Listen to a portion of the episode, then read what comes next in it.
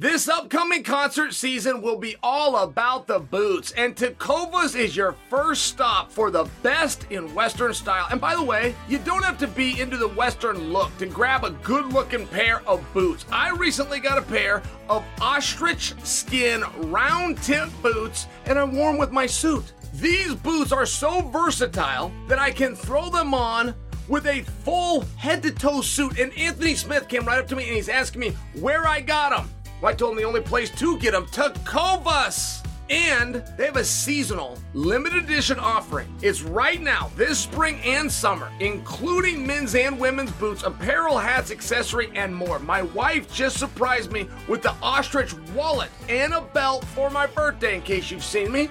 I feel like I look pretty sharp in it. I truly do. And Tecovas has first wear comfort with little to no break in period. It's hard to find this level of comfort paired with this level of style. Plus, their direct to consumer pricing keeps value on your feet and money in your pocket. Stop by your local Tecovas store, have a complimentary beverage or two, and shop for new styles. The smell of fresh leather and a friendly staff are at your service.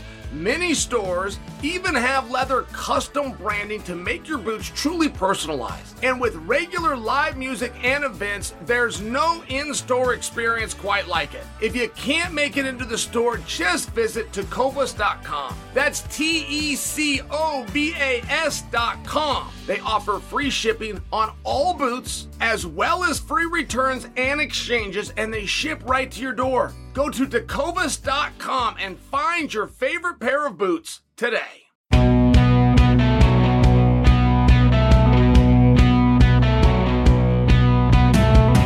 What's happening, guys? Happy Friday!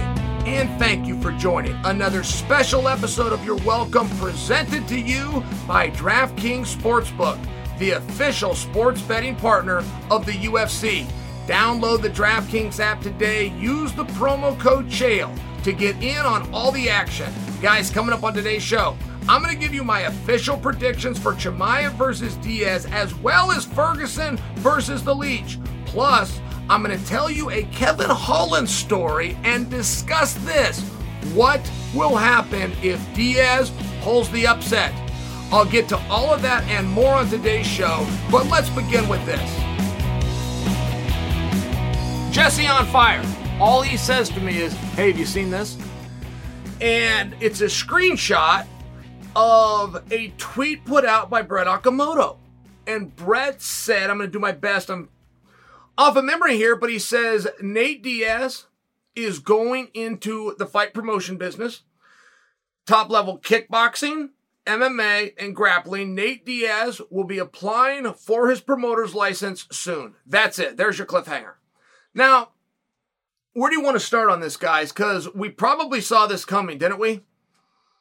I mean, the talk of Nate versus Jake Paul that was absolutely everywhere, and this is why Nate's hurrying through his contract, and this is why Nate wants to get done. If we look a little, we do a little bit more research on that, we created that. Nate never told us that. Neither did Nate's coaches or managers. Neither did Jake Paul or his trainers or managers. We did that. And Nate waited on it and said, no, I'm not going to do that. Now, Nate would have every right to say he's not going to do that and get a little talk going. I understand those things, but in fairness, that's not how Nate does things. When Nate tells you no, it, he's telling you no. When he tells you yeah, he's telling you yeah. And I don't care if this one gets ran back or not. This is not like his integrity's on the line. I'm just sharing for you. It stood out for me. Go, well, wait a minute. I thought that was done. I thought these two were boxed. I thought this is what this whole thing was about. Where did I get that? I had to sit and I had to think for a minute. I go, I got that from you guys. You guys got that from me. We created that. That was never actually told to us. Okay, then what is Nate's plan? Where is Nate going? What is his big hurry? I mean, Nate went on Ariel's show and said he was offered Conor McGregor and that he turned it down. Red Panty Night is still very real. And it was two days later, it comes out the announcement who his next opponent's going to be Chimaev. So Nate's, Nate, Nate's getting on with it for something if it's not going to be the Jake Paul thing, we weren't left with a whole lot of options other than he was going to go into the promotion business. Now, quietly, Nate has surrounded himself with some very successful people. And Gilbert has spoke about this. Gilbert Melendez has spoke a couple of times, and I think it just kind of buzzed over people's head, but you could go out and find it. And Gilbert has spoke about a lot of the successes that Nate has had off camera. So he's just got good people around. That's all that I'm sharing with you. And if they want to go in a direction, he thinks that he can put a fight promotion together. Let's guess what that would look like. Now, we didn't have very many details from this tweet. High level kickboxing, high level MMA, high level grappling. Okay. I'm interested. Sounds very similar to what One Championship is doing. Where are we going to go from here? Now, if I was to guess, if somebody was to come in and go, Chael, how are you going to do this? Right? You have event planners and then you have promoters. What's the difference? Well, the difference is one has multiple dates. That would be the distinguishing definition of are you a promoter or are you an event planner? There are some very big events that have happened. I could name for you some very big fights over history, and you go, wow, yeah, that's a big fight. Yes, I've heard of that one. Yes, I saw that one. Yes, I remember was. I could do that, but then I could also come in and tell you who put them on. You say, what? And it wouldn't be who you think. So event planning can be okay. But if you're a promoter, you're a storyteller. The only way you can tell a story is if you have multiple dates, right? You guys understand the difference. If you have a four part series, Part three is going to be predicated on what was told in part two, which was predicated on what was told in part one. So if I was to give some advice, see, I like promoting. I don't like event planning. I've been on both sides. I didn't like, I didn't like planning events. That's just personal. I liked to tell a story. I like to have a reason that we're doing this, which is going to lead to another reason. I like that. Doesn't make me right. And in many ways, if somebody was to attack this business, which is very, very hard for many, many different reasons. But if they were to do that, if they could get all the things in place, number one of which would be distribution, that's going to be the hard one. But if you've got it, boy, you got something there. If you got some ins and you can break into this business with distribution, wow, you've done something there. But I would encourage you, and I wanted to done this a couple of years ago. A couple of years ago, I'd tell you, you better be a promoter. You better have, you better be a storyteller. You better use plan A for plan B to get you to C and D, E and F. That's what I would tell you. Right now, I'm not sure that I would. I think I would go the other route. I think I would be an event organizer. I would do one event. I would find just the right date and just the right location with just the right guys. I'd pop the popcorn, I'd pour the beer, I'd set up the tent. I mean, I would I would do the whole thing but it would be one event. I would then take that, I'd take my oars out of the water. I would make no commitment. I would do no long term contracts. That's risky. I mean, there's a risk on both sides of it, but I have seen a number of people get in MMA and I've seen them just go too hard too fast. Have you heard of a guy named Mark Cuban? Just for fun, but have you heard of a guy named Mark Cuban? Because see, the business side of MMA is absolutely fascinating. And some people really study. They see what draw, they see what works, they see what comments get you over. They see what personality and gimmicks and what that will do for you. Other guys, this is straight up competition. If I'm going to get to the top, I'm going to beat 15 men in front of me.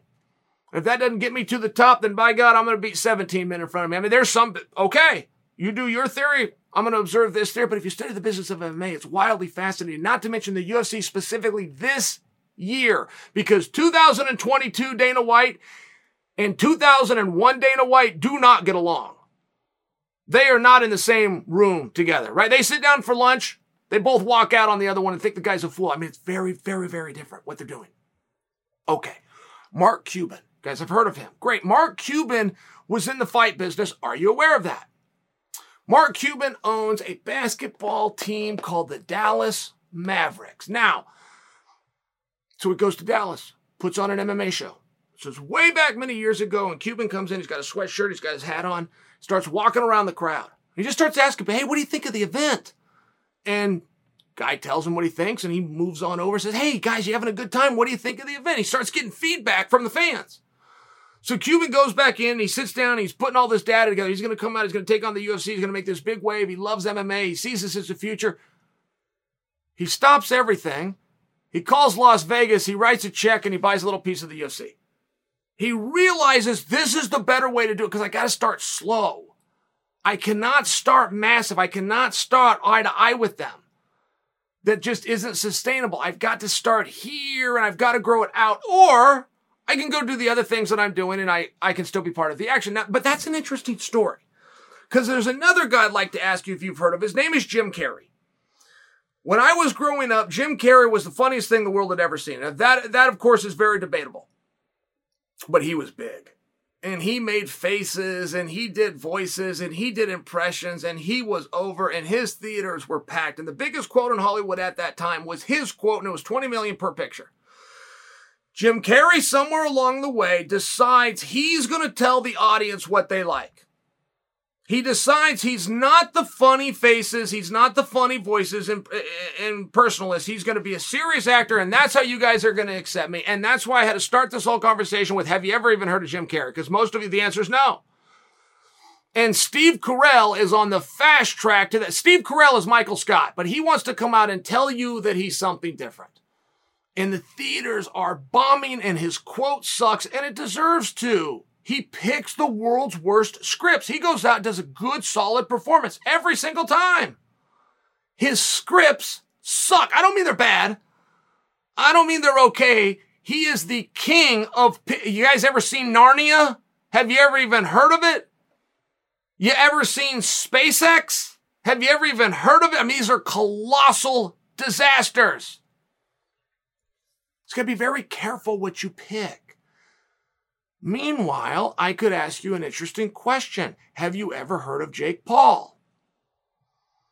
And Jake Paul was a guy who had an audience. He built an audience and he got them to come along to something else. It's extremely rare. Britney Spears would love to be an actress. She is massively popular, but unless she's holding a microphone, it's just not what her crowd wants to see. I could use that ex- uh, same example with a guy that I always enjoyed, Roy, Roy Jones Jr. Roy was a great boxer. He had great sponsorships. He's doing a great job. He's the world champion. He's the Jordan brand brought him on, but he decided he wanted to be a rapper. Some of you probably don't even know that, or you think that I'm teasing right now. Shaquille O'Neal was a wonderful basketball player, went on to be a very successful announcer. He also wanted to be a rapper. Garth Brooks is possibly the biggest entertainer of my life. He wanted to now be known as Chris Gaines. You guys will have to Google that because you'll think I'm making this up. There are colossally bad decisions that are made by people. So if Nate is getting into the fight biz, I'm simply asking, what would that look like? Who is he looking to take on?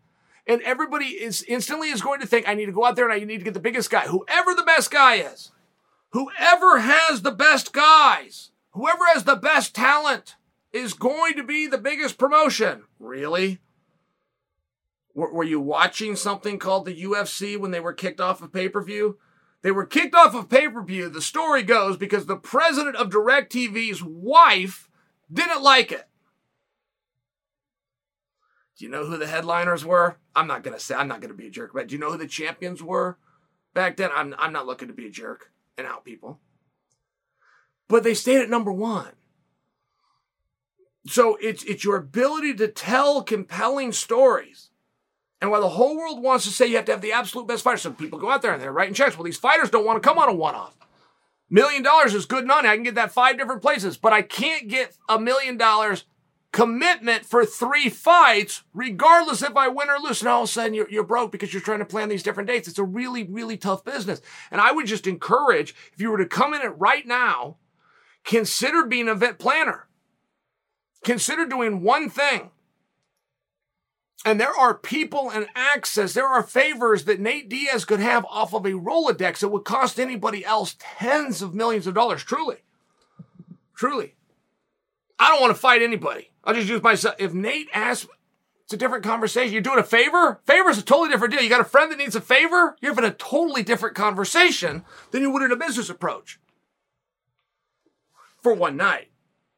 You need the favor twice. Now we need to start having a different conversation. I'm just sharing with you. It'd be very interesting what that looks like. I would be very curious. There's a name of the promotion so far.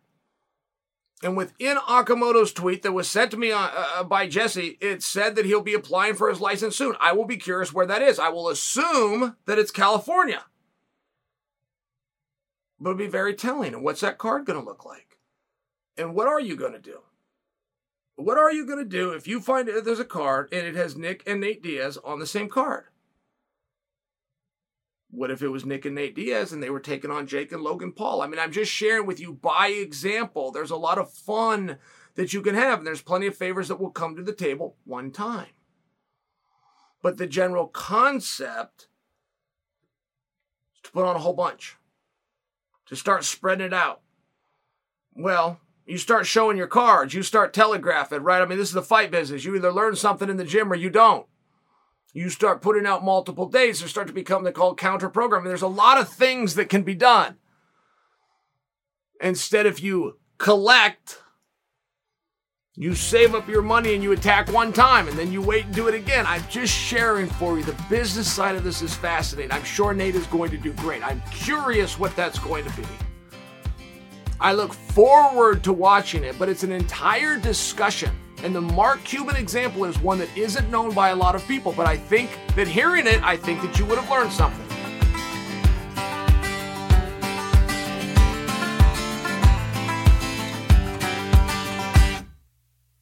So later in the show, I'm going to talk about this weekend's main event as it pertains to Nate Diaz. But first, I want to take a look at this fight from Chimaev's perspective. Are you guys into Chimaev versus the world, or does that make you uncomfortable? Or where do you stand with that, right? Like, like every time there's Chimaev, and but he's ready to go. He's ready. Uh, Paulo Costa, just being a fine example. Chimaev was with Darren Till backstage. Somebody came up and challenged Till to a fight. Do you guys remember this? And it really upset Chimaev. You want to fight? Let's fight right now. You're walking up and challenging my friend to a fight. Let's fight right now. Is that cool? I mean, are, are you into that or does it make you feel uncomfortable? Because there's a line, right? And I don't totally know where that line is. I just know it when I see it. Fine example would be Conor McGregor. Conor McGregor had the same thing. It's me versus the world. To hell with you all. I am my own brand. I'm doing my own thing. Now, if Conor did it, you probably think, well, it's a pretty good thing to copy seem to get everything right. Well, that's a broad stroke statement. There was some things that Conor did that I wished he hadn't. Uh, he ended up with something backstage with Uriah Faber. It bothered me. Made me uncomfortable. Now it was just Uriah and it was just Conor. It was just one on one. wasn't three or four. Wasn't one of these things. It was just one on one. And it resulted in something. I mean, Conor touched him. Conor, but the reason I didn't like it is Uriah thought he was coming face to face with an acquaintance. Faber thought he saw somebody and was being civil and telling him hello. And Conor was just in a different mood. Same thing happened with Conor and Tyron Woodley. Now, again, it was one on one. Everything's fine. Nobody's being bullied. But Tyron had said hello to Conor. And Conor got very upset. Do you guys remember this thing? Remember this thing? They're like at a craft service table. And Tyron says, What's up? And Conor, Conor's like, What'd you say?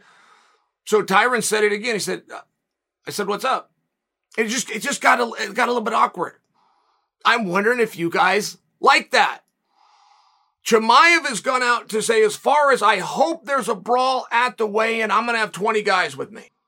Now, is he just standing his ground and let you know, don't try this stuff with me?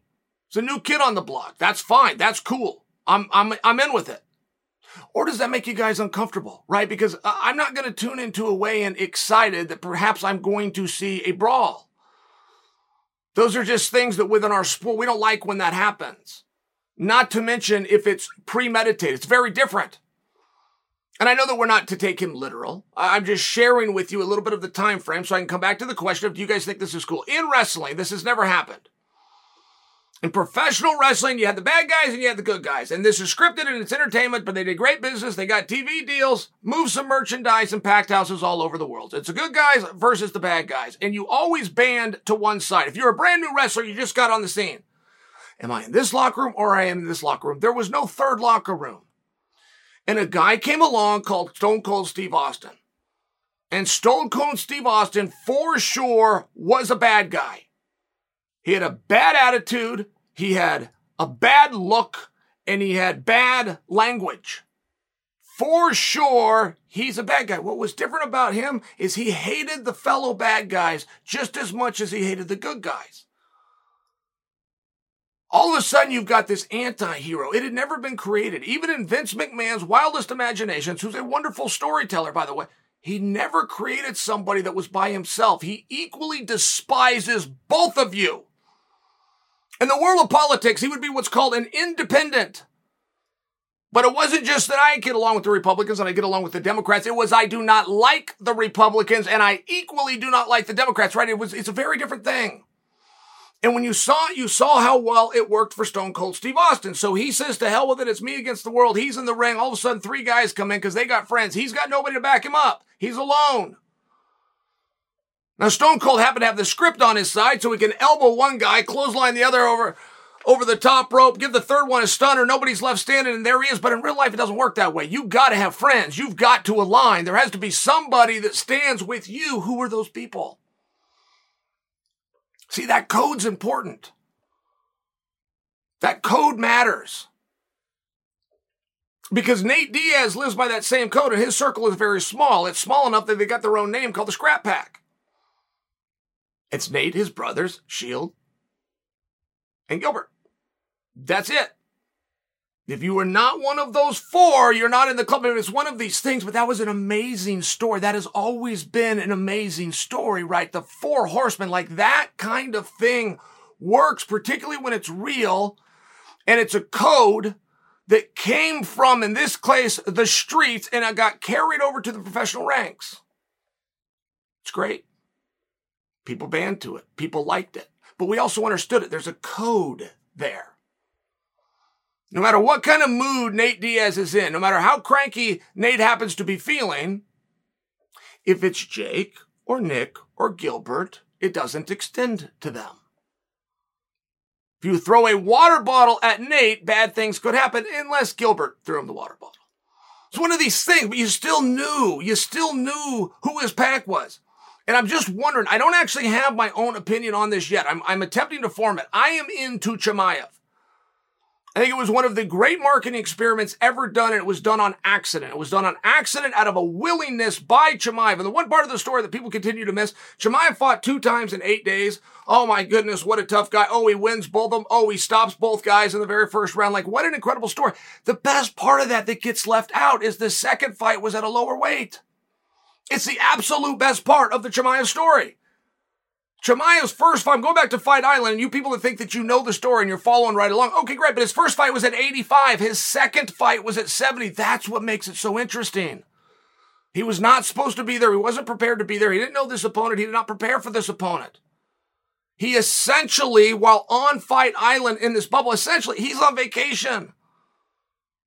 Dana's got him this beautiful room with a beautiful view and all the wonderful foods you could imagine, and he went down 15 pounds. It's the best part of the whole story and it gets left out. So I am very into Chimaev. However, I don't want to be uncomfortable. I mean, I really don't want to be uncomfortable. When, when, when he confronted Paulo Costa, it made for a good piece of theater. The other side of the story is that was at the PI, where everybody's welcome. This is a place people have to feel comfortable and at home. They just do. You can't walk in there looking over your shoulder. I spent a big part of my, part of my career having to do that. that. That being that very same thing.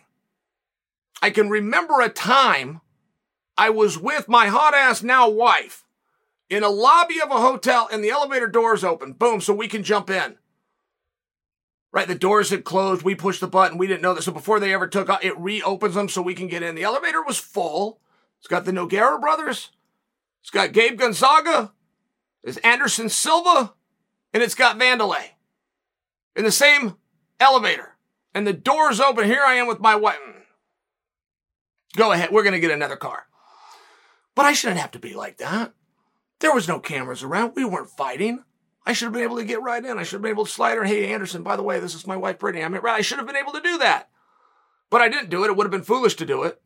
What I did was the right way to do it. It was the safer way to do it. I'm just sharing with you. There's a time and a place, but I don't. I don't know that Chimaev has that. I think it's any time, any place. There's a coolness to it. There's a part that you guys are going to be drawn to. I don't know that he's gone too far, but it's also not a clear code.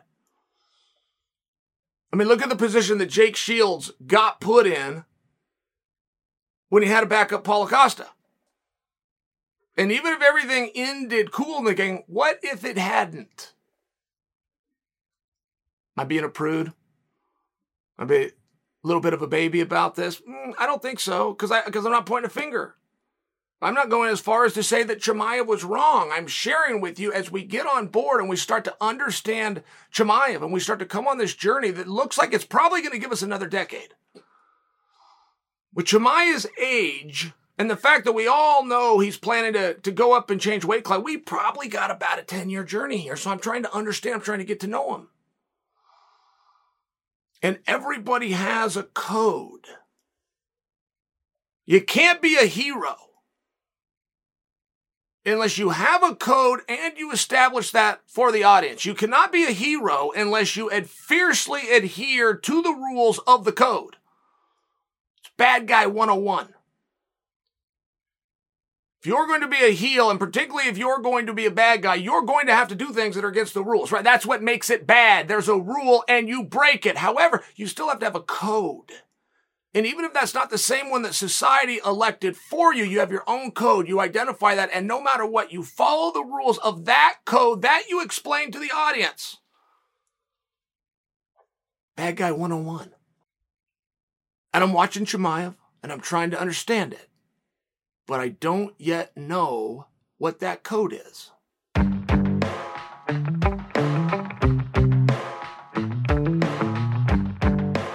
Football fans, the first Sunday of the NFL season is here, and DraftKings Sportsbook, an official sports betting partner of the NFL, is giving new customers a can't miss offer to celebrate the return of the NFL season. Right now, new customers can bet just $5 and get $200 in free bets instantly.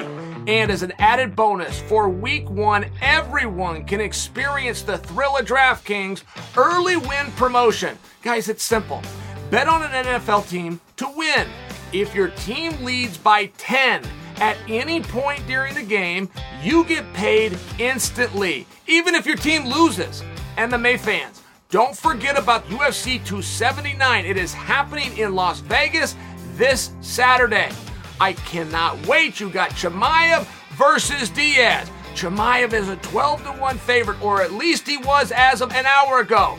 But Diaz isn't fighting for a title, guys. Diaz isn't fighting for reputation. Diaz is fighting with absolutely nothing to lose. Download the DraftKings Sportsbook app. Do it right now and use the promo code CHAEL. That's going to get you $200 in free bets instantly when you place a $5 bet this Sunday.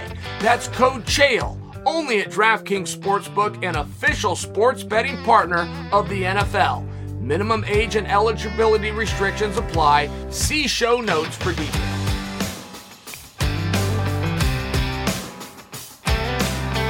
You know, guys, I got a funny story. I got a funny story that you guys never got to see. So you'll remember Ladd. Ladd, uh, Joel's son, and he was a character on this program five or six years ago, right when we started. But had a conversation with Ladd just yesterday, and huge fight fan. Ladd does not forget anything, but I'm talking about he will know what round to the second that somebody was beaten, and then he could tell you the arena in addition to the year, and he could do it right off the top of his head. Like he is a very impressive mind. If you were to ever have like a trivia of MMA, you would love for Ladd to be on your team, but he was asking me about this weekend. He's just going through the main card, very normal conversation that we have. Eventually, he comes to Kevin Holland. And I said, Ladd, I will always go with Kevin Holland, but it's it's for personal reasons. And my experience with Kevin, you guys remember the year that Kevin broke on to the scene? I think it was two years ago, right? But he had five fights in one year. He won them all. And one of them was even a stoppage over Jacare, which is just a massive victory for anybody to do. But he had five fights and he won them all. He was the go-to guy. He was as close to being a modern day Cowboy Cerrone as anybody not named Donald Cerrone. I needed him. We had a match. It was Submission Underground. It was very short notice. And he had just fought Kevin Holland. He had just fought, only relevance being we knew what he weighed. We knew what he weighed. He just weighed in in front of the world. His opponent was going to be Rumble Johnson. Now, Rumble Johnson in a steel cage, let me stop you right there. If, if you want me to tell you a frightening story, I just did. I just stop it right there. I don't have to give any other details. Rumble Johnson in a steel cage, right? Boom. I've just told you a scary story. That's going to be the opponent. But one thing about Rumble is nobody knew what he weighed. Rumble was doing fights on the open scene where he did them up at heavyweight. He was doing them the Ultimate Fighting Championship. He was doing them at 205 pounds. He was all the way down to 170. Like Rumble and his weight is a part of the Rumble story, and he hadn't been seen in a period of time. What does Rumble weigh? All we could tell you is a lot, but we know what Kevin weighs because he just weighed in. So they're going to get matched up together. You're going to have to talk Kevin into this. You know, it's, it's Rumble and who knows what he weighs, not to mention he said yes. Kevin Holland, who I did not know, I got his number, I believe, from Ariel on like a favor. I mean, I did not know him. I'm cold calling him out of nowhere. Accepted the match with Rumble. He ended up getting called by the UFC to go and do another fight, making it like his sixth match. So that match didn't happen, but it was still the attitude, and those things mean something to me when I have that inside information of somebody's actual grit and actual willingness, and it was not because he was confident he could beat Rumble, by the way. What I appreciated is the outcome had nothing to do with it. It was a chance to compete, particularly with a big name, not to mention he loved the platform. Great. But he was in. And that's cool to me. Now, Ladd went down to that submission underground to make videos. Lad is going to go down. He's got a camera. He had taken a class. I don't know what they call it. It was a high school class, whether it was called editing or it was called, but where you have a camera, you edit stuff, you produce a piece. It, kind of a big deal. I wish they would have had it when I was in high school. And Lad's in the midst of this. So we bring Lad down. He's going to go and do interviews. Lad talks to Rumble Johnson. I started this whole thing by telling you guys, here's a story that you don't know. Lad goes around and he interviews everybody. It was a who's who. I mean, he's talking to Cowboy. He's got RDA. He's got Craig Jones. He's got Ryan Bader's his massive who who. And if you're a fan like Ladd is, this was probably a very exciting moment, but he stumbles upon Rumble Johnson. So Rumble Johnson decides to stop his warm up and give Ladd the time. Ladd asked Rumble, what is your favorite burger? Now, I don't know what answer Ladd was looking for. Cheeseburger, barbecue bacon burger. I don't know. There's only so many kinds of burgers, but I just know this was the question. What is your favorite burger? Now, Rumble didn't hear him right, and Rumble thought that he had asked, What is your favorite murder? Now, that's okay. You got a B and an M, and the words sound really close. The problem is, Rumble answered it. Like Rumble started to answer the question. I have no idea where he was going to go with that. Like, well, you know, the Night Stalker was kind of one of my, like, I don't know where that answer was going to go, but he began to answer the question and then he realized I was asked a different one. Reconfirms that with Ladd. Hey, wait a minute. Did you say burger? Like, are you asking if I like mustard and pickles? It just turned into one of these moments and I don't know if I've ever told you guys the story. And it ties in to Rumble, but anytime I think about Rumble, I think about Kevin Holland and I think about his willingness. Now he's got a, he got went found himself a really hard fight. Danny Rodriguez is nobody's fool. The one thing that we have been watching Kevin Holland closely for is his resistance of a takedown. I don't have a problem with Kevin Holland being on bottom. And Kevin Holland isn't proud of his big, beautiful martial arts career. He's not proud of his courage that I just spoke to you about, that you guys are all his fans, that he got five fights and he's got a stoppage win over Jacare. That's not what makes him proud. What makes him proud is the tutelage that he has been shown by Travis Lutter. He is an extremely respectful student and he wants to serve Travis Lutter, who is a masterful black belt on the ground. It's what Holland wants to do. Because of that, he does not resist the takedown. Even if you go down, you got to make the guy work for it. You got to make the guy earn it. You got to take a little energy out of him so that when you get to the ground, he's now at a, little bit of a deficit. That has been the knock. Kevin Holland agrees. Kevin Holland agrees with everything that I just said to the point they got on an airplane. He went out to the AKA in California and he sought advice from Daniel Cormier, one of the sport's great wrestlers, one of the sport's great teachers and he went out and he worked with him. It was a small period of time, I believe even a week. But if a guy can identify, right? It's not just where your hips go. It's not where your hands go. It's not where you dig an underhook. It has to start with, I want to stop the takedown because I don't need him to stop it. As a fight viewer, I don't need Holland to stay on his feet. I need him to resist the takedown. I need him to make the guy work. And I tell you this as a wrestler, there are very few things that will throw me off my game. If my plan is to come out and get you down, there's very few things that are going to throw me off other than is the squeeze worth the juice? The hardest thing you can do from a cardiovascular standpoint within that cage, it's not a three beat combination. It's not throw a kick. It's not the footwork. It's none of those things. It's going to take down. There is no exertion that will be more difficult than that. Now that's okay because the squeeze is worth the juice if you get on top and the guy stays on bottom. If one of two things happen, it will shut a wrestler down. If you're really hard to take down, you got you cause him more energy, or you scramble up from the bottom. If a wrestler gets on top, he needs a moment. He needs a moment to gather himself, which if you settle into guard, the wrestler will get. Next thing you know, he's got wrist control, he's got your planted, he's got your head on your chest, and he's sitting up and he's making you pay for it because he got those couple of deep breaths. If you hit the ground and you treat it like the canvas is hot, you come scrambling right off of it. Right? It's a great way to think of it. I would love to tell Kevin Holland that if I was working with, hey, that canvas is lava.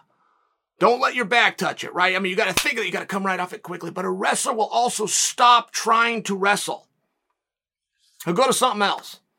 He'll go and see what his hands can do. He'll go see if he can push into the cage. He will go to something else if he doesn't get that beat, if he doesn't get that moment. So I don't need Kevin to stop the takedown. I really don't. I need him to offer more resistance. And he agrees. He agrees. Now, Rodriguez is one of those customers that are going to get you anywhere, right? I mean, this is going to be a fantastic fight. And I don't know how exposed you guys are to Danny Rodriguez. I think in many ways, this is going to be a big coming out party for him because he's going to be on the main card. He's going to be on paper. You're going to have a lot of eyeballs, going to get a little bit of the Diaz effect. I think it's a very good moment. I just don't want you guys to miss the fight. But as you're watching it, aside from who wins and who gets their hand raised after a potential 15 minutes, you want to make sure that you're paying attention to some of the storylines. And from an X's and O's standpoint, Kevin Holland and the resistance, got to use that word because it doesn't matter if he goes down. matter how much did he make the guy work to get him there. Other fighters and future opponents who are sitting at home and who are watching this contest, are they going to leave this with an idea of all I got to do is go tackle Kevin? Boom, I've got I've got the basis formation of my blueprint to beat him. Or are they going to watch and go, "Hey, this guy's gotten better. This guy's different." That's a lot of effort. I don't know that I can just go tackle like these things really matter. They all matter. All those small things add up. And I would tell you, as I'm watching this fight, I think it's going to be a fantastic fight. I think that I probably have just identified fight of the night for you. However, I'm not making a prediction on who's going to win. I'm not even trying to influence you guys for that. There's one thing that I'm looking for, which is when Rodriguez goes to drag him down to the mat, how much effort does Holland put in to stopping it?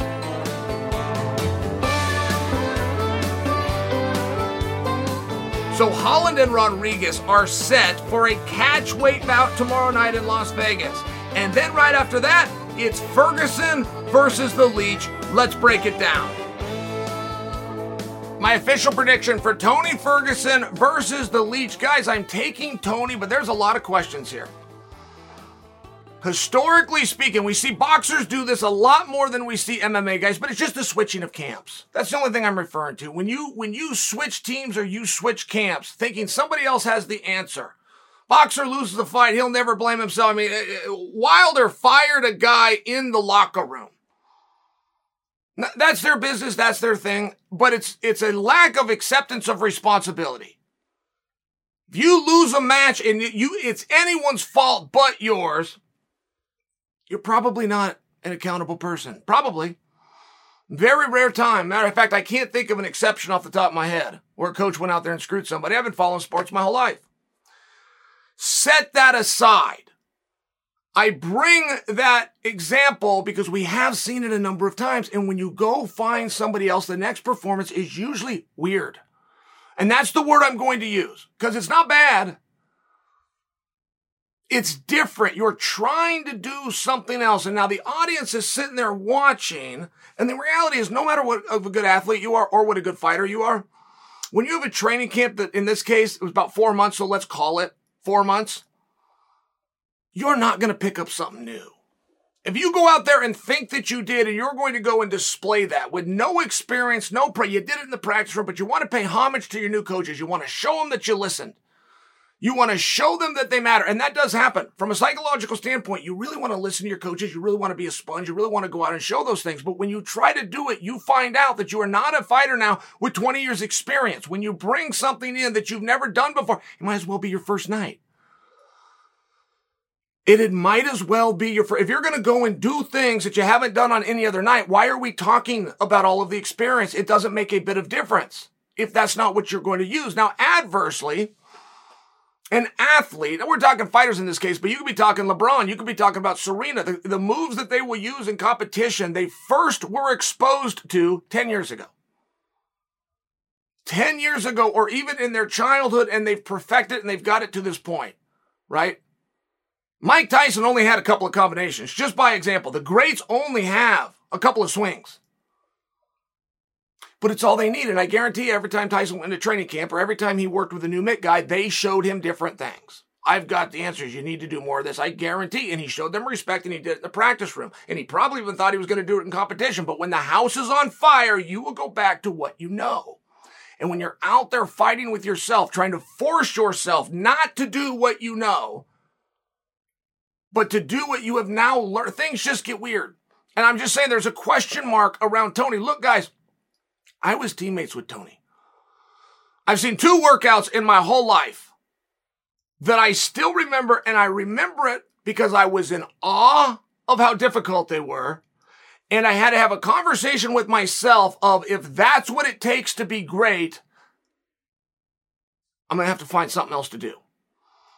And I've seen a number of great workouts, guys. Of course I have. Same as you, but they inspired me. They made me work harder.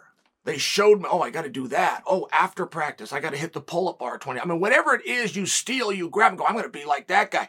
I watched Gilbert Melendez one time train. I watched Tony Ferguson one time train. I said, if that's what it takes, my body and mind can't hold up. Now, I'm going back on that story to 2014.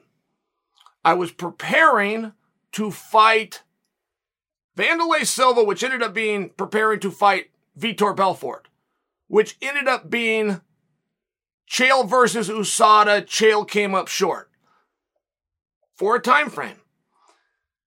Then I lost touch with Tony's training.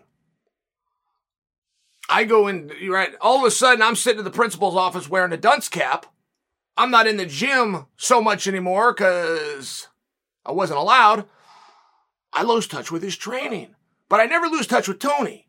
Talked to Tony in 2017. Talked to Tony in 2019. Talked to Tony in 2020. And somewhere along the way, Tony began telling you, the audience, but also Chael privately, I don't have a coach. I have a team, but it's my team. I'm in charge of it. I'm bringing up a whole crop of ninjas. And I thought it was marketing. I thought it was marketing for his gyms. I thought it was marketing for his business. I thought he was doing a pretty good job with it, quite frankly. Guys, he was telling you the truth. It has been a period of time. I mean, I got to go back to 2014 where I can actually prove because I saw it with my own eyes, but somewhere between 2014 and now, Tony doesn't have a coach. That doesn't work. All the greats have a coach. Mayweather has a coach. McGregor has a coach. Simone Biles has a coach. Serena Williams has a coach. Tiger Woods has a coach. I mean, go through it. None of them get so good that they're in charge. None of them. They all have somebody that will call the shots. Too hard to stay accountable. Not to mention, you don't know enough. No matter how good you are, once you become a coach, it's a whole nother level. You start coaching something for one month, you are going to understand it better than you did while you did. You're going to become better. Some of the things you were just moving, you're just making reaction. What you can really break it down, how I pulled the elbow, how I step, what reaction I got from him. It's one of these that you gotta have a coach. And Tony hasn't had one, so now he does. And not only does he have a coach and a team, he's got great coaches, he's got a great team. He's got Greg Jackson, just by example. He's got Coach Winkeljohn, and Coach Wink never gets enough credit. That's a whole nother story. And then he's got the team. He's got that whole crew out there in Albuquerque. Now that's going to sound like a positive, isn't it, guys? That is a positive. I agree. But in four months, if you start doing something new and you want to perfect it, some of it's because you want to get better. And the end of the piece of that pie is you want to show respect to the people that are helping. You want to do what they say. You want to do it their way. You want to let them know that you're listening, you pay attention, and you value it. But along that process, you will get away from what got you here in the first place. You will forget your double pump to a cross by example. You will fit your elbow control to a pass. You're going to change it for an inside tie. I'm getting technical on the terms, but these are the things that happen. If Tony ever gets away or any other athlete gets away from what it is that they once did, thinking I've already got it. And here's a mistake. You'll hear this all the time, right? And I've seen this from my own community of wrestlers. I don't need to work on the wrestling. I've already got the wrestling. You ain't got a goddamn thing if you don't sharpen it every day. I don't care how many Hodge trophies you won. If you're not in there doing it each day, you're losing and you're regressing and you'll get away with it for a period of time and then it will catch you. One morning you will wake up and it will be gone. You'll be and you'll be struggling to get it back. And then you'll be mad at yourself. Why did I ever let that go in the first place? All I had to do was sharpen it. I didn't have to build on it. I didn't have to perfect it. I just had to sharpen it. I could have done that in 15 minutes a day, but you didn't do those 15 minutes and now you've lost it. And I say there's a question mark around Tony. I think he's going to go out there and fight differently. I think Tony's uh, good enough to win. I'm taking Tony. I think there's a, a possible scenario where Tony wins all three rounds. I'm taking Tony, but I'm still adding that question mark. I'm curious. Because some degree of what I just said, I went a little extreme on both sides. I'm somewhere in the middle, though, guys. He is going to come out there. He's going to do something different than we've ever seen him do before. His stance, just by example, when this fight starts, is going to look different. Now, if he takes a couple of shots down, he's going to go and do his best to return to what it is that he knew, knows, to return to what it is that got him here. He's going to do his best to do that. But if he hasn't sharpened that and he's pushed that away for four months, that drawer is going to be empty. And it's going to turn into a mess. And I'm interested in that. It's a question I'm just, I'm, I'm interested in that. I'm interested in what Tony is going to do different. I'm interested if his conditioning or if his positioning looks different. I do believe in the coaches he has. I do believe in the team, and I do believe that he made the right decision. Four months isn't a ton of time. And when you're dealing with a guy named the Leech, okay, there's, there's no disguises in what he wants to do. The Leech wants to get a hold of you. The leech wants to drag you down, but he can also do it on the uh, on the feet. I like the clinch work of the leech. I think that his nickname and his moniker is a little bit misadvertising because he's got a pretty powerful right hand. I just don't worry about Tony Ferguson dealing with shots. Aside from the one that Michael Chandler fed him, Tony's dealt with every shot that he's ever had. I'm taking Tony Ferguson. But I think as you watch this fight, if you think about this uh, legacy or this is contendership, if you think about it in that regard, I feel like you're missing the story. I feel I feel like you're going to miss a pretty good time. I feel like you're going to miss what's most interesting, which is real simple. What tools of Tony's past has he kept sharp? Has he valued that are still in the drawer? And what new additions are going to be on display?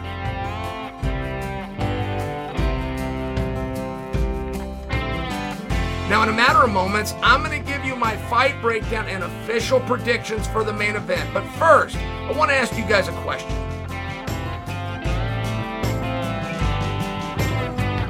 Chimaev versus Diaz. Where are you guys at? Where are you at mentally? Because this has changed and you've changed. I've changed. We all have. I just want to know where you are right now. This entire piece of business is based around two words, and that is what if? What if Nate wins? What happens then? I mean, I heard Ariel wanted to do a whole piece on this that Dana walks into the locker room right there when Nate's still sweaty and hands him a check for $20 million and says, come back and fight for our championship. That's not a bad guess by Ariel. What if Chimaev wins? Oh, so what? He was supposed to win? I, I don't think that's right. This is a pay per view. This is a main event. This is a sold out arena. This is going to be seen around the world. This has been stated to be a number one contenders match. I get that that statement was made prior to where the division at. I'm just sharing with you guys. It also was an eight to one spread favoring Chimaev that in less than 24 hours, I was sitting in this chair when the fight came out. First thing I did is go to DraftKings. It was eight to one. Made a piece on it. Came and talked to you guys. I came back here 24 hours later. I brought up DraftKings again just to confirm that I'm right. It was 12 to one. It had moved 50%. I just, I don't think there's a time that that's ever happened. Dana White went from promoting and building a fight where he took a star and put him against a star. It's a recipe that works every time, right? I mean, if you're in Dana White's position, you work your entire ass to have a star. If you do a really great job, you got two of them at the same time. Oh, by the way, if they're in the same weight class, your job is now done. You've, you've now already done it. You spent all this money and all this time and all these years working, but this one you can sail in. This one is where the fruits of your labor, you just sign them up and off you go. It was not the case. Dana had to come out and justify it. He had to justify why he was doing it. There's another thing that never happened. One thing that never happened in this fight, I wanted it to. I wanted it for the drama, and so did you guys, which was promoter versus athlete. Stone Cold versus Vince McMahon. And Dana wouldn't do it. Dana wouldn't do it, didn't do it, isn't about to do it. Wouldn't raise his tone. Would not be upset at all. Never talked about, hey, if you're ever thinking of leaving the UFC, you know, it's probably a good idea and I never get in your way. If you ever think about retiring, you know, it's probably a good idea that you retire. He didn't play any games. He didn't do anything whatsoever. He told the story the way that it happened. Look, we always have a hard time getting getting Nate. We wanted to fight Chimaev for a while. We're starting to look at other options. Didn't like that was going to come through. We got this one done. Here you are. Dana hasn't gone any further than that. And I'm trying to emulate tone. He never changed his tone. How come? What do you guys suppose that is? Because Nate played ball. Nate was the other side of it. He, he was ready. He was ready to start throwing them right down the middle. He just never got met. Now, is there anything to that? Quite possibly not. But maybe. Imagine a different scenario. Okay, Ariel Helwani laid out a scenario. If Nate Diaz beats Chimaev, which more likely than not, if Nate is to win, he stops Chimaev. That's going to be just, I mean, could you even believe that moment? That would be such a bigger moment than if Bruce Buffer gets in there and he reads the scorecards. And Douglas Crosby sees it. And Sal D'Amato and Trisha, Trisha Jarman have it. Like, could you imagine? That's good. That's going to be a huge moment. But how much exponentially bigger if Nate was to stop him? So Ariel laid out a scenario that Dana walks to the back. Ariel even uh, had the number 20 million. $20 million for you to come over to England and do a rematch with Leon. Okay. Let me just give you a different scenario. Nate Diaz leaves the Ultimate Fighting Championship. Right? Yeah, ding ding. Right? I get it. It's been headlines for a long time. Nate Diaz leaves the Ultimate Fighting Championship, but he leaves there with a massive grudge with Dana. There's no bigger star in our sport. Make no mistake. There is nobody that draws or sells or gets headlines more. Make no mistake. It's Dana. And imagine, I would argue for you at this point in time, one of the hottest reasons that the topic of Paul versus Anderson has sustained and captivated people is because Dana made a comment about it. I believe that to be true. I don't think that you guys would disagree with me. So imagine that Nate were to leave. He's going to go into a promoter's business. Oh, by the way, he's got heat. I'm just suggesting for you there could be a very calculated reason why the boss is staying calm. Don't make for a second uh, that when we all found out in Brett Okamoto's tweet three days ago that was shared with me by Jesse on Fire that I came and made you guys a piece about that Nate Diaz was looking for a promoter's license. Don't make believe for a second that's the first time that Dana heard that. I assure you, he was aware. I, I, don't know that that has anything to do with it. I'm just sharing a different scenario for you. Look, let me take you back to the W uh, WE and the Attitude Era with WCW. Eric Bischoff wanted heat with Vince McMahon so damn bad. He was challenging Vince to fights. he finally announced that he had Vince. Truly. Imagine this happened to you guys. You guys are consumers. Imagine somebody says, Mike Tyson's fighting tomorrow night. You buy tickets, you come down. Nobody ever told Mike. And Mike is not coming. And when you get there, Mike is not going to be there. And now you're all mad at Mike. Imagine how bad he would look and he would be furious and he would sue you, correct? Yeah, sure he would. Bischoff did it. Bischoff did exactly what I just told you. Booked arena, booked a date, made a poster, sold the tickets. He was going to take on Vince McMahon. Vince had nothing to do with this. The arena fills up. The TV people are watching. Bischoff works out there. Vince doesn't come. Bischoff accepts the win by forfeit. Vince was too chicken to what he knew he was going to be sued. He knew he was going to be, he wanted it. He literally was looking for attention to the degree he was looking forward to the court case. His marketing team could justify with the CFO the expense that that's going to go through if you juxtapose that with the attention it's going to bring in. It's a wild story, but it's true. It's true. And this entire fight of Diaz versus Chimaev is going to come down. And it, as the fight gets closer, if you guys aren't here yet, if you're not to the, the, the what if stage of this yet, mark my words, you're going to think Chaels Kreskin. It is going to happen to you. It is most commonly going to happen in that 72 hour, maybe even 48 hour period, but it is going to happen. What if Nate wins? Some of you are planning to not watch this. Some of you love Nate Diaz so much, that's why you're not watching it. You've seen the odds. You think this is a lamb going to slaughter. Part of you, you will. You'll end up getting it. Because somewhere along the way, you're going to, what if? What if my guy wins? What if DraftKings, who's been wrong before, is wrong this time? And it's very interesting. Nate Diaz did an interview with Brett Okamoto. And Nate Diaz said, I'm the best fighter UFC's ever had. And he sat there with a straight face and he's waiting for Brett to argue with him.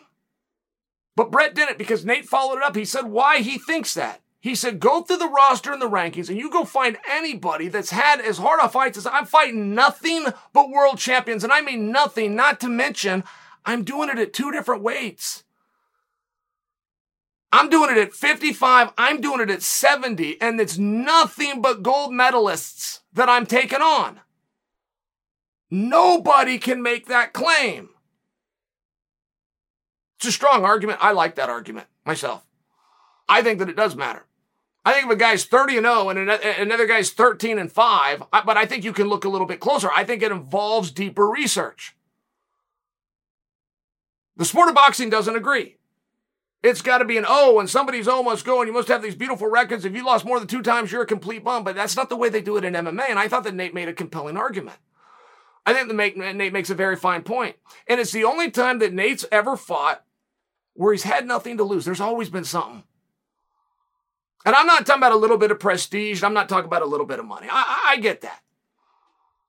But there's always been a title. There's always been a contendership. There's always been something on it. Massive. I don't believe there's one bit of pressure on Nate because of 12 to 1 dog. I think it's the opposite. I think that's an interesting spot. It would change me. I mean, all I can do is follow the golden rule, guys. Golden rule in life. Put yourself in somebody else's shoes. How would you act? If I had absolutely nothing to lose, it would be different. I can remember just uh, to personalize it a little bit, but one of the best performances that I've ever had. It was a performance and nobody saw it and it was in the practice room, but it was two weeks after I retired from the sport. Went in to see the boys, put my gear on, did a little workout. I'm loose. There's always been some things I wanted to try, but I never did because I wouldn't use them on Saturday night. I start trying some of these things, they start working.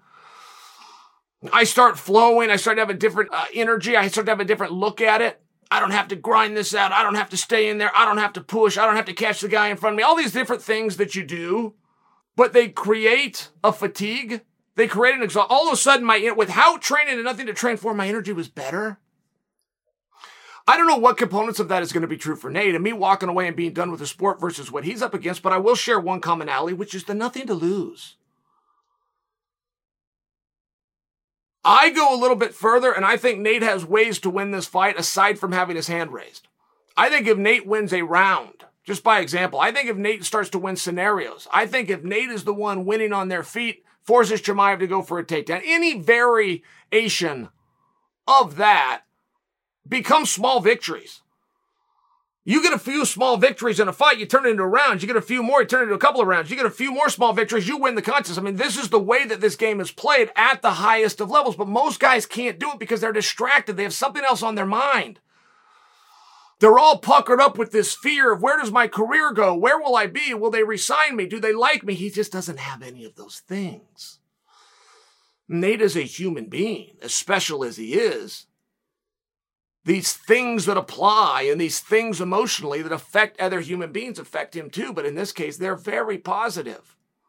It's an interesting fight, guys. If you're not there yet, you got about three days. But trust me when I tell you, you'll get there. You're going to get to the category, just like I'm at right now, of what if.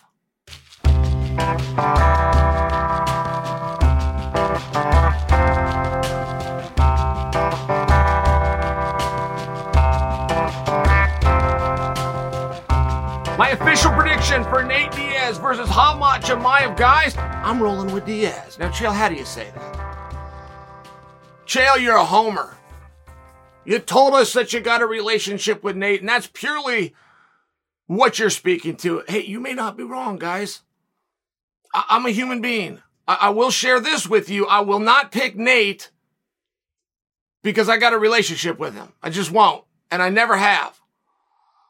I mean, I see guys do that. I begrudge those guys. I come in and take all their jobs away and they can't figure out how come Chael keeps on getting this position. I don't say that to shine my own wheels, but there's certain reasons that Chael gets the position. One of them is Chael has balls and he's not scared to make a pick. As simple as that might sound.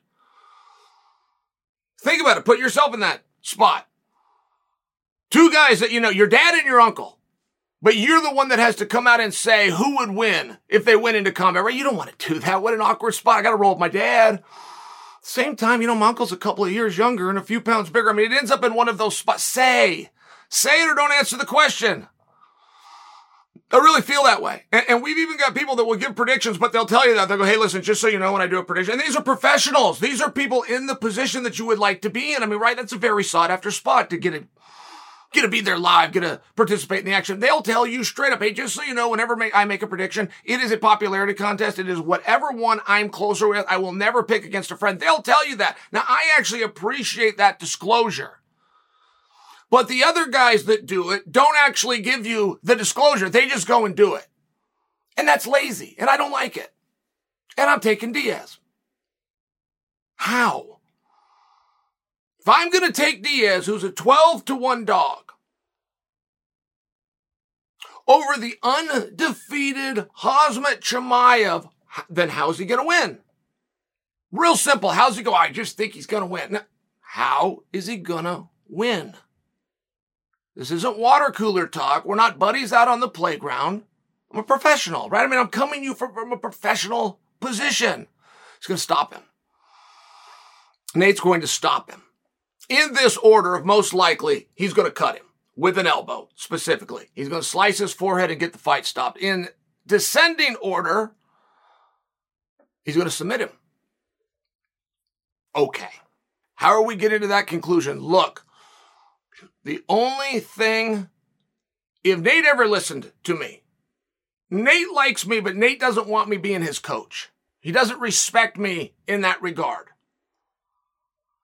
But if I were, and if I had the power, or if I could uh, uh, talk to Coach Richard Perez and just plant a little seed to go back to Nate. Appreciate what position you're in, and he does not. It is the only knock on Nate Diaz. He does not agree with the judges in the history of this sport that if you're on the ground, whoever's on top is being favored. He just doesn't agree with that. That is not how he came up. He did not come up as an MMA fighter. He did not come up as an MMA judge. He did not come up as an MMA observer. He did not come up as a wrestler. He came up through jujitsu. Jujitsu started everything. Before he ever threw his first punch, he was doing jujitsu. If ever he learned a takedown or learned to stop a takedown years before that, he was doing jujitsu. He was doing it off of his back. He was watching the greats who he admired, like Royce Gracie. And there's things that you do, and there's positions, and there's traps that you lay, but you do it all from your back. In came something known as a round. That did not used to exist in this sport. There did not used to be a round. There was no 10-9 must system, but more importantly, whatever position you were in, every five minutes they did not stop you and bring you back to your feet. But this is the time when Nate started to watch and get influenced. And I share this with you because you can start to kind of understand the psychology. It's not just a stubbornness. It's not just a refusal. He believes this in his heart. Hey, there's a number of guys. Chuck Liddell used to pull his hair out. I mean, it would just drive Chuck insane that if I punch you in the face, that's one strike by me. And you kick me in the leg. Now you kick me twice as hard. I don't hurt your face in the least, but I touched it. You've you're numbed my leg. Oh my God! What do you guys call that? Like a Charlie horse? It's starting to hurt. It's starting to bruise. Or starting to be a hematoma form. I did a strike. You did a strike. I hit your face. You kicked my leg. I for sure, 100% of the time, won. 100% of the time I won. And this was Chuck's point. Chuck's going, man, they don't value these leg kicks. These judges haven't been kicked. They're experts in the sport. They're very good at what they do, but they haven't actually been in the gym. They don't know how bad those leg kicks are. Chuck makes a very good point. And so do I. I'm right about that. I punch you in the face, you kick me in the leg. We both just did one strike. It does not matter the damage that you did versus the damage I did not do. If it's one on one, but I hit you in the face, I win. And I tell you what, even being armed with that and even having been kicked in the leg, if I'm a judge and I was confronted with that actual thing, I will give a 10 to the person that hit the other one in the face. I will give a 9 to the leg kick. It's not the same perception. Go back and forth for whatever reason, but that is an accurate statement. It's not the same perception. I just want to speak to you about this because Nate is going to give up position without a huge struggle. Chimaev gets in deep. Chimaev sets it up right. Chimaev goes to take this thing to the ground. Nate is going to go there with him without a huge struggle in his mind, thinking that he has improved his own position. And I'm sharing with you where that comes from. For many years of his life and in many years of his experience, that was true. And you guys know this, and maybe it's not fight related, but you know things that you believed or you were told as a child, and you believe them to this day. You tell them to your children. You have no proof. You've never seen evidence, but you have a faith. And people love to use the word faith, right? It's a very powerful word. But have you ever looked up what it meant? I mean, do you know what faith means? Faith is the belief without proof. You share that. And even if it's not MMA, you're not going to get that through Nate's head. If Nate watched this video, it's, it's not going to work. Okay. But I'm taking that into consideration when I'm picking Nate. I'm taking that into consideration because when Nate gets you on the ground, he there's only a few guys that will do this. Tony Ferguson goes into this category. Nate Diaz goes to this category. Charles Oliveira, to a degree, goes in this category, which is they'll strike from their back. They're ne- not just looking for triangles and guillotines and kimuras. They're not. They're also looking to trap you, freeze you, and to work. Uriah Hall stopped on the Ultimate Fighter. He stopped his opponent without a submission, and he did it while in guard. This was in 2013. Now, I'll give you a quote that Dana White said. It might not hold up today. But in 2013, Dana White said, now I want you to picture that, guys. Uriah Hall is in guard. He's on his back. He does not use a submission. He stops his opponent. So he stopped him with strikes, strikes from the bottom. And Dana White very calmly just said, I've never seen that before. And when Dana said that, I started to think, well, I'll give you an example where it happened. I hadn't seen it either. 2013. I don't know that it's ever happened. Uriah Hall did it. And it's a, it's a real concept. If you can get those working together, it's the same thing that every wrestler that gets an idea, it's the same thing Bo Nickal is working on right now. I want to get to my recipe, but I got to strike my way in. Okay, great. You're just talking about combining things. You're talking about flowing and combining things, but very few high level grapplers do that from the bottom position. They go into full grapple mode. I think from the bottom, a position that Nate could resist. I don't think he will. I think he will go down thinking he is improved, falsely thinking he has improved his own position, but then he's going to go to work, and I think that Nate's going to cut him. One thing that Chimaev does is aggression. People tell us that Chimaev was this masterful wrestler. I know about his championships. I know what he did within the junior division. I know what he did within Russia, and I know what he did when he switched over uh, to Sweden. But if you watched all of Chimaev's fights, you're not going to come to the conclusion of just this is a great wrestler. You're just not. He's a, a very masterful with ground control. Even if you watch some of the Smash Bros stuff that he puts out on YouTube, his submissions are wonderful. Now he's only got a purple belt but he still understands these things. And the same thing goes on his feet. He's going to throw kicks, he's going to throw elbows, he's going to throw knees, he's going to throw punches. But one thing when you fight with reckless abandon, you're going to make a whole bunch of fans, and God darn it, you're going to be fun to watch. You're also going to be vulnerable. You're going to be open. When you're attacking, particularly non-stop, I mean, when you were just throw right, guys, every time my hand leaves, I just gave you an opening. Every time I go to, I use my hands to protect myself. So if I use that hand for something else, there's an opening. Even if it's a split second, boom, and I bring it right back. There's still that moment, and Chimaev provides those. There's not many, but he does provide them. If you go back to the Gilbert Burns fight, you saw that not only get tested, but get proven. When Gilbert landed those strikes, that was not a product of Gilbert laying a trap or using what more commonly you'll understand as a setup. It was not. It was Gilbert Burns swinging back while he was being attacked, but things got through and they damaged him. And I'll tell you another spot in that Gilbert Burns fight. Nobody ever likes to talk about this for whatever reason, but Gilbert Burns almost had an armbar. And it was less than a second, but it was an extremely basic armbar from a guy who was bludgeoned, bloody, sweaty, and tired. And he still almost had that armbar. And for that brief second when, when Gilbert went to it, was a brief second. It was a hesitation. You must really understand the sport to have caught this. Chimaev didn't know what to do. Tenth of a second, but it happened. You witnessed it. Chimaev, as basic as that armbar, Chimaev just for a second didn't know what to do, and then he got his arm out. Now I'm using that because I must have some level of history to support a thesis that's telling you I'm predicting a 12 to 1 dog. I know you guys don't expect much from me when it comes to predictions. I understand. I ain't got a real good track record over here. I do have that, but I still do it in honesty. I don't do it on favoritism. Personal relationship, bedamned. I don't wish Chimaev bad. I think that Chimaev, with his reckless abandon, I think the fact of, of uh, energy management, five rounds a different deal, guys. You're having a whole different sport. There's no sport in the world that because you're the last one of the night or you're for a title, there's no sport in the world that changes its parameters except ours. 11 matches and 22 men are going to go out and do the exact same thing in the exact same arena, in the exact same cage, under the exact same jurisdiction of the Nevada State Athletic Commission.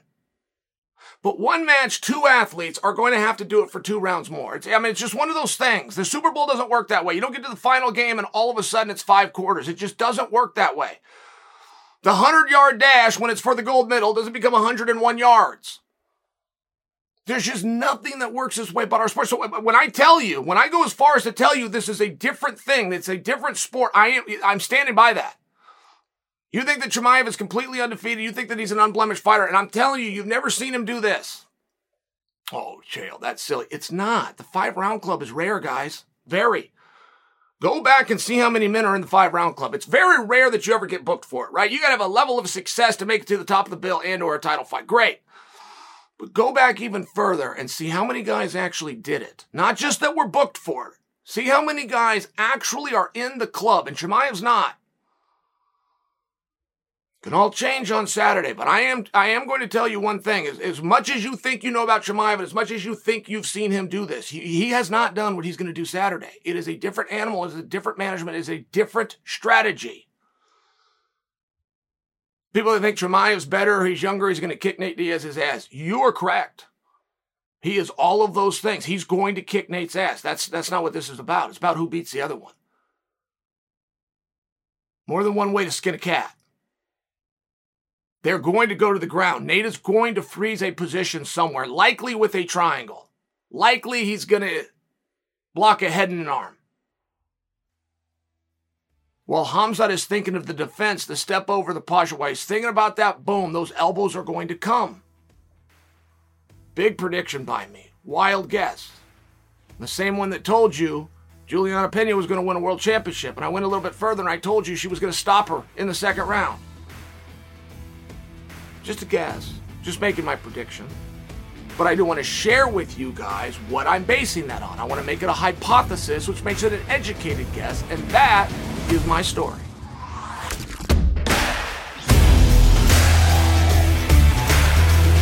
All right, guys, that's it for today's episode. Thank you for listening. And I want to remind you that on Sunday, I'll be giving you guys a special UFC 279 reaction show. So be on the lookout for that once you wake up after watching a great night of fights. Until Sunday, I'm Chael Sonnen, and you are welcome.